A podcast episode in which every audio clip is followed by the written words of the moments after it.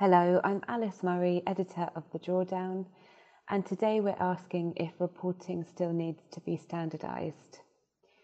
Over the past decade, attempts to standardise private equity reporting have come on in leaps and bounds, most notably with the ILPA template, as well as Invest Europe's guidelines having gained much ground.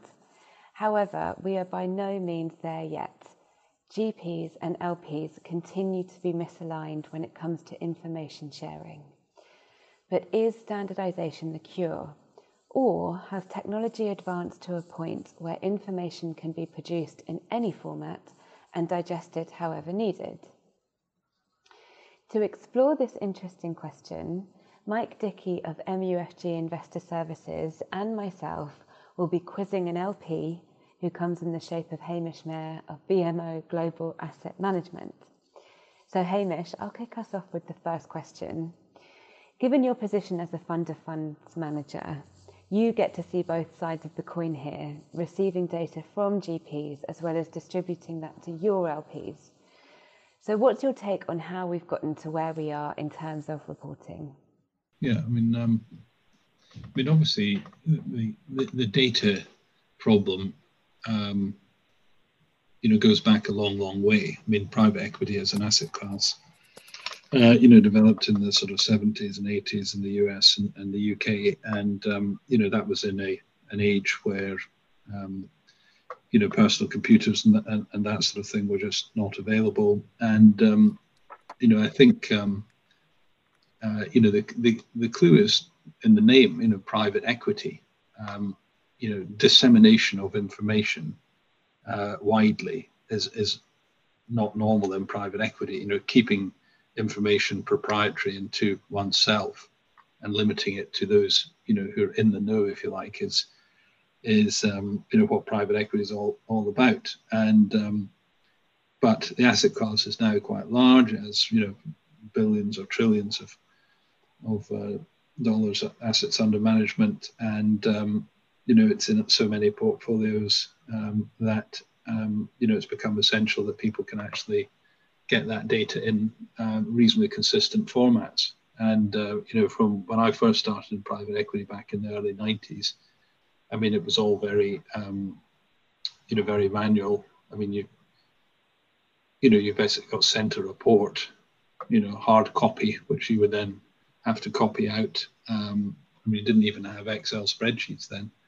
Um, and um, you know, it was very much a sort of hand cranking exercise. I mean, it wasn't so much, uh, it wasn't so long before that that, uh, you know, um, in our industry, in the investment of trust industry, we still had people operating with big sort of ledgers and kind of, you know, copper plate handwriting and, and that sort of stuff. Um, I mean, literally, I, I, do remember that, the tail end of that before we went to computerized systems.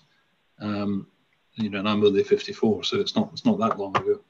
Um, and uh, things have, have sort of moved on hugely, and particularly in the last few years, you've got a number of um, you know platforms and investor platforms that, can be used, and you know there are computer systems that are bespoke for private equity, and those have even um, radically improved in the last decade or so. Mm-hmm. Um, but that is that isn't the you know that's not the total solution. That's that's that's a partial solution. And I think, you know, as a general observation, you are um, you're always going to have some firms that are very good at this and good at getting the information out in a kind of highly usable, investor-friendly format, and we're also willing to disseminate information um, uh, freely amongst their investors. And then you'll have others, uh, you know, who are not so good at it, and who are the sort of laggards and have to be dragged sort of kicking and screaming to use these systems. And um, you know, sadly, I think you're always going to have early adopters and laggards. And I think the aim really should be for us to, um, you know, try and get the bar raised so that the, the minimum standard is, is um, you know, a lot better mm. than the sort of worst that we see at the moment. Mm. So, I mean, these are these are a couple of bits of background. Um, you know, the the need for sort of hand cranking of data um, was probably not going to ever go completely, but you can certainly reduce it. And um, by doing that, you essentially free up the time and effort of highly qualified professionals to actually analyze the data rather than create the data. And then from analyzing that data, they can uh, draw conclusions which can then feed into their investment process, which can improve decision making. In other words, make the market more efficient. Mm-hmm. Um, it's never going to be completely efficient. And in fact, private equity investors do not want things to become completely efficient because the inefficiencies and the asymmetry of information flows is what gives you know diligent, hardworking private equity investors an advantage over others. Mm-hmm. The fact that you can find out something that somebody else doesn't know or hasn't worked out gives you an advantage in a way which is impossible in the public markets, where by definition everybody has access to the, the same information. So, Hamish, what would you say is your biggest challenge at the moment when it comes to data? The things that we find most difficult are, um, you know, collating fundamental data on underlying companies in private equity. So, if I have a portfolio of um, 40 companies, it's something like, um, you know, what is the average size of these companies? You know, what's the average enterprise value of each of these companies? You know, that that is not that easy to find out, you know, unless various fields have been entered into the system. And then, you know, what is the profits growth in a, any given period of time for these companies? Now, that, you can't get that unless it's the, you know, this the same measure of, of profitability has been inputted into, you know, 40 different, uh, inputted 40 times into the same field, um, 80 times in fact, because you need the start point and the end point. And so, you know, that that is you know that's 80 different bits of data entry which um, you know quite possibly are have to be derived from somebody sitting there and reading a pdf and then um, copying down the number or cutting and pasting a number. And the problem i mean apart from the sort of labor intensivity of it um, the scope for error is quite high. So any any um, system even if you had the most sort of brilliant system that was a kind of nothing you know, there was no human intervention between, you know, somebody producing the data at the GP and it going all the way through into, you know, our system and, and then putting it in our format. It would still require checking and oversight because the consequences of a innocent mistake are quite serious. You know, you could, mm-hmm. somebody could miss out a decimal point or, um, you know, a digit is not copied over and an investment that's supposed to be worth 20 million is now worth 2 million and um, you know the investment manager would, would he would query that, but the you know the IT guy or the accountant or whatever might not. Mm-hmm. Might think, oh, well, that's that's obviously a bad quarter for that one. Oh yeah. In actual fact, it's a it's a manifest error. Are there any value add data processing activities that you know if if automation replaced it, you think you know you guys your firm would lose value? You know, you talk about I guess you've talked about, you know, the the inputting of the data from a financial statement. If that could all, you know, be far more automated, are there, you know, that process probably is, actually one you'd like to see go away. But but are there any manual processes that you do today that actually you think create value, uh, you know, in in beyond the review of data itself? Yeah, that's a good question. You know, we've kind of hinted at this. I mean, some some um, manual entry of data, if you like, or you know that data is being reviewed as it goes in, and the the person that's doing it, if there's if they're sufficiently well trained, will be reviewing this. But um, there's probably a kind of diminishing curve there, where you know if you have to put in ten bits, if you have to review ten critical pieces of information and compare and contrast, you you you know that's probably something that a human can do quite well, and a, a skilled human would be able to draw uh, conclusions quite quickly from that. You know, if he's having to do 150, um, his kind of um, processing power and his reflective ability, etc., is probably going to be, you know, much much less than doing a small number. So, you know, you could say if you, if you if you've actually only got a few data points to look at, you're probably better the human doing it than the computer. I mean, it's the same as everything. It's like DNA sequencing. You know, originally when that was being done, they'd be looking at very limited bits of uh, DNA and and probably um, probably uh, you know scientists could do it to some extent manually, but and to do the whole human genome is completely impossible for a any human to do. I mean, it would it just it's physically not possible. So, I mean, that's a good analogy. Well, I mean, it's representative, I guess. I mean, you know, for us, we are trying to automate every single process that we can to remove that that manual aspect of it. Because um, I guess to your point, you know, learning it is important, but you know, if you're repeating it over and over again, you're probably not learning anything further on that. So no, it's, it's interesting to hear that thought. Yeah, and there's a safety thing, I suppose. You know, some, you know, if your computer system fails, then do you have any kind of um, fallback? Um, you know, can can can some of these things actually be done manually? I mean, our uh, answer probably is you've got a pretty serious problem that probably can't be done manually very easily. But I mean, we used to do these things manually, so I think we probably could in extremis. But um, maybe not everybody could now if they're totally reliant on their, you know, computer to to uh, do it all for them. I mean, things have improved hugely. I mean, we um, just the the advent of um, specific private equity uh, platforms, um, the way information is transmitted to us. Okay, you know, we're still getting, we still do get PDFs. I mean, there's um, that's kind of normal. Um, and there still requires to be a kind of manual intervention to put that into our in our in our system. We use eFront, um, and um, you know I think I think companies like that are trying to create a sort of um, uh, you know ecosystem where um, things go from the you know the companies to the GP to the LP you know as seamlessly as possible and as, as quickly as quickly. Um, you know, through the cloud's helping a lot there. An end-to-end cloud system can enable that. Um, but you, you know, we're still quite a long way away from a fully standardized system, I would say. Yeah, I mean, I mean, it, I, I think for us, data, uh, at least as I see it in the industry, is still a huge problem. Like you say, I mean, we, to your point, you can't. We're struggling to move away from sending Excel files and PDFs around around to each other, um, and and I think part of that is because we can't agree a taxonomy on data, and, and to your earlier point, maybe we don't want to. Mm-hmm. Um, I think you touched on the data transmission piece, which I, I, I think is, is extremely challenging for for for LPs, GPs, and administrators. I mean, I think for us, it's driven it, it, it it's driven what doesn't need to be a, a, manual process to have automation, but with manual interventions in between, which just at times can lead to more bodies and, and certainly less scale. Mm-hmm. Um, and, and and I guess it, I mean it must be raising costs for you. Um, yeah.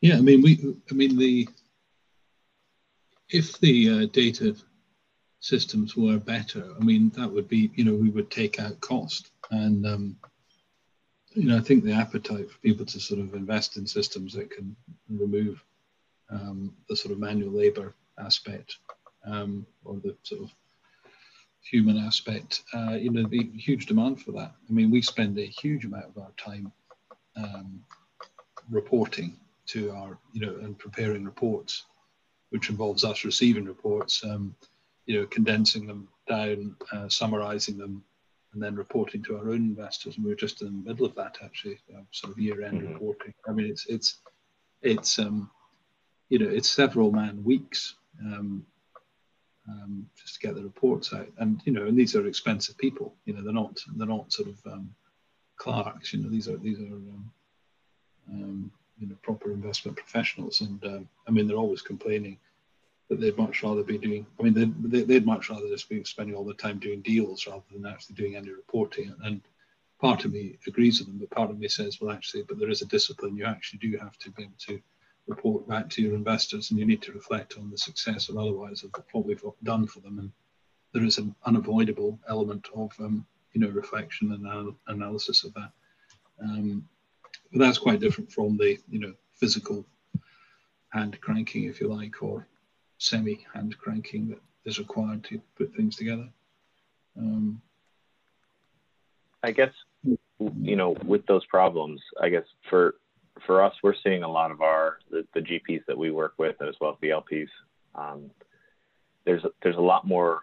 There's a, there's been an increase in side letters, and even though mm-hmm. transparency and reporting's improved, um, it doesn't seem like that growth is abating. Um, and you know that's just kind of creating more work on top of more work for for us, for our clients, for for everyone.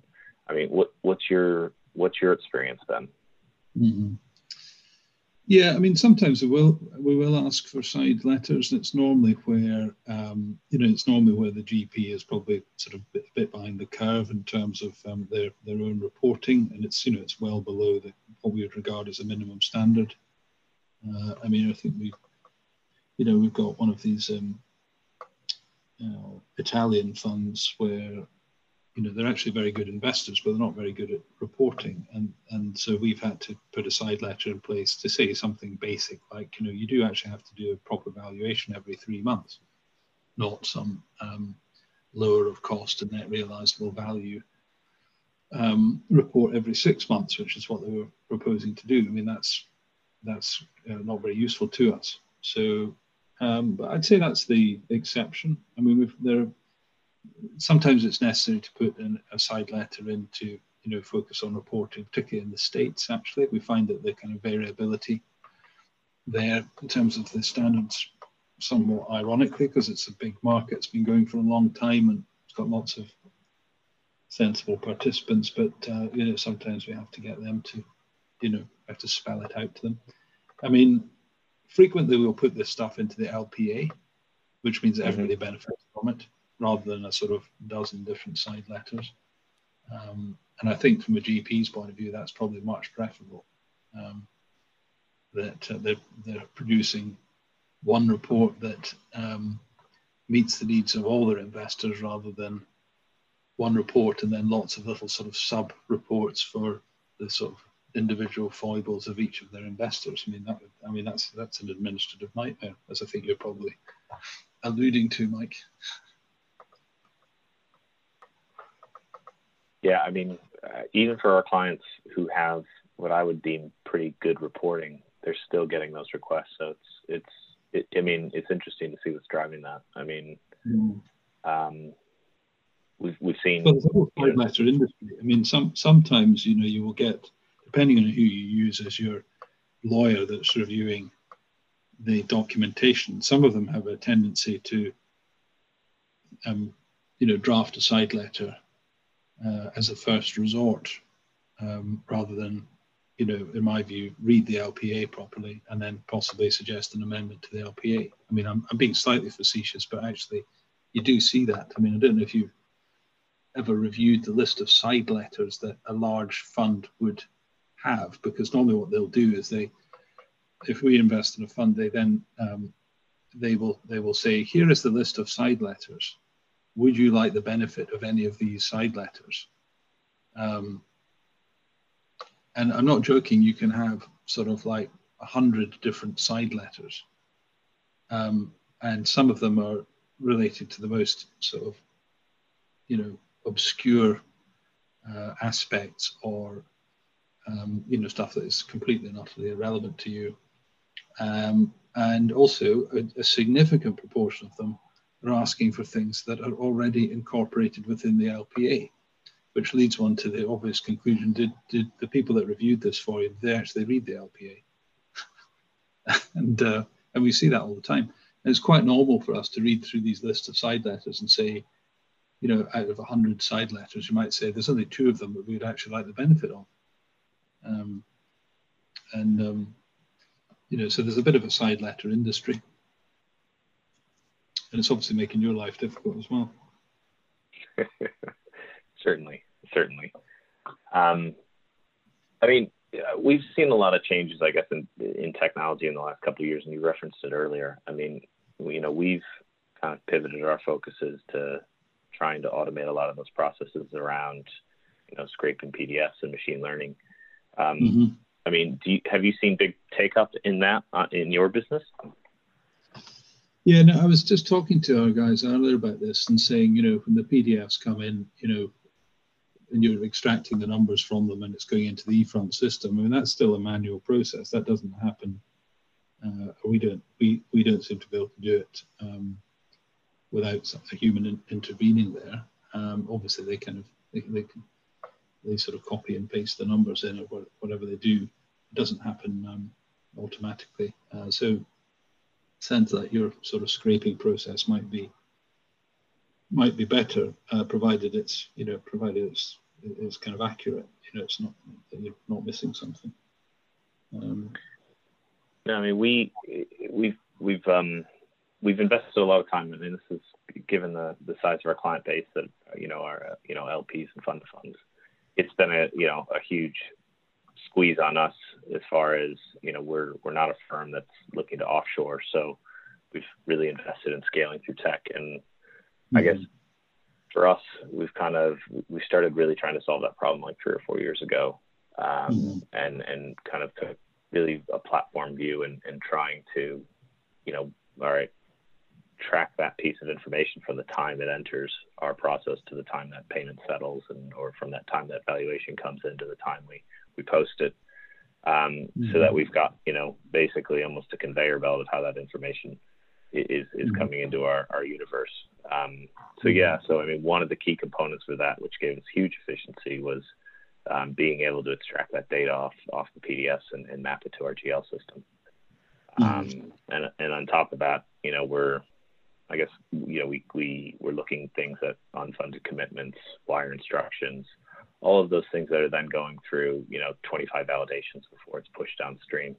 So I mean, for mm-hmm. us, we've been you know we've been trying to solve that problem because I guess as an industry we haven't really dealt with it. Um, and it's it, you know I guess for us it's created a competitive advantage, but I don't know how much that's helped the broader the you know the broader industry and, in tackling the problem, so to speak. I mean, there have been there have been some developments which you know intuitively we think would be a good thing, but actually do make the process slightly more manual. So, for example, you know the use of data rooms for um, uh, you know reporting and also for you know drawdowns and distributions. You know that does make life quite a bit easier for GPs because they can get the information out in a very sort of timely fashion and you know, they, they don't have to do as much in terms of sending out you know, dozens of emails with attachments, which probably involves scope for error. But um, as a consumer, um, it does introduce an extra process for us because we then have to go into the data room, plug in the password, open the stuff up, you know, rather than having received it directly. So, you know, you think it's a, a step forward, but in some ways it does actually introduce an extra step into the process. Indeed. And this seems to be the catch 22 situation we find ourselves in right across the reporting spectrum.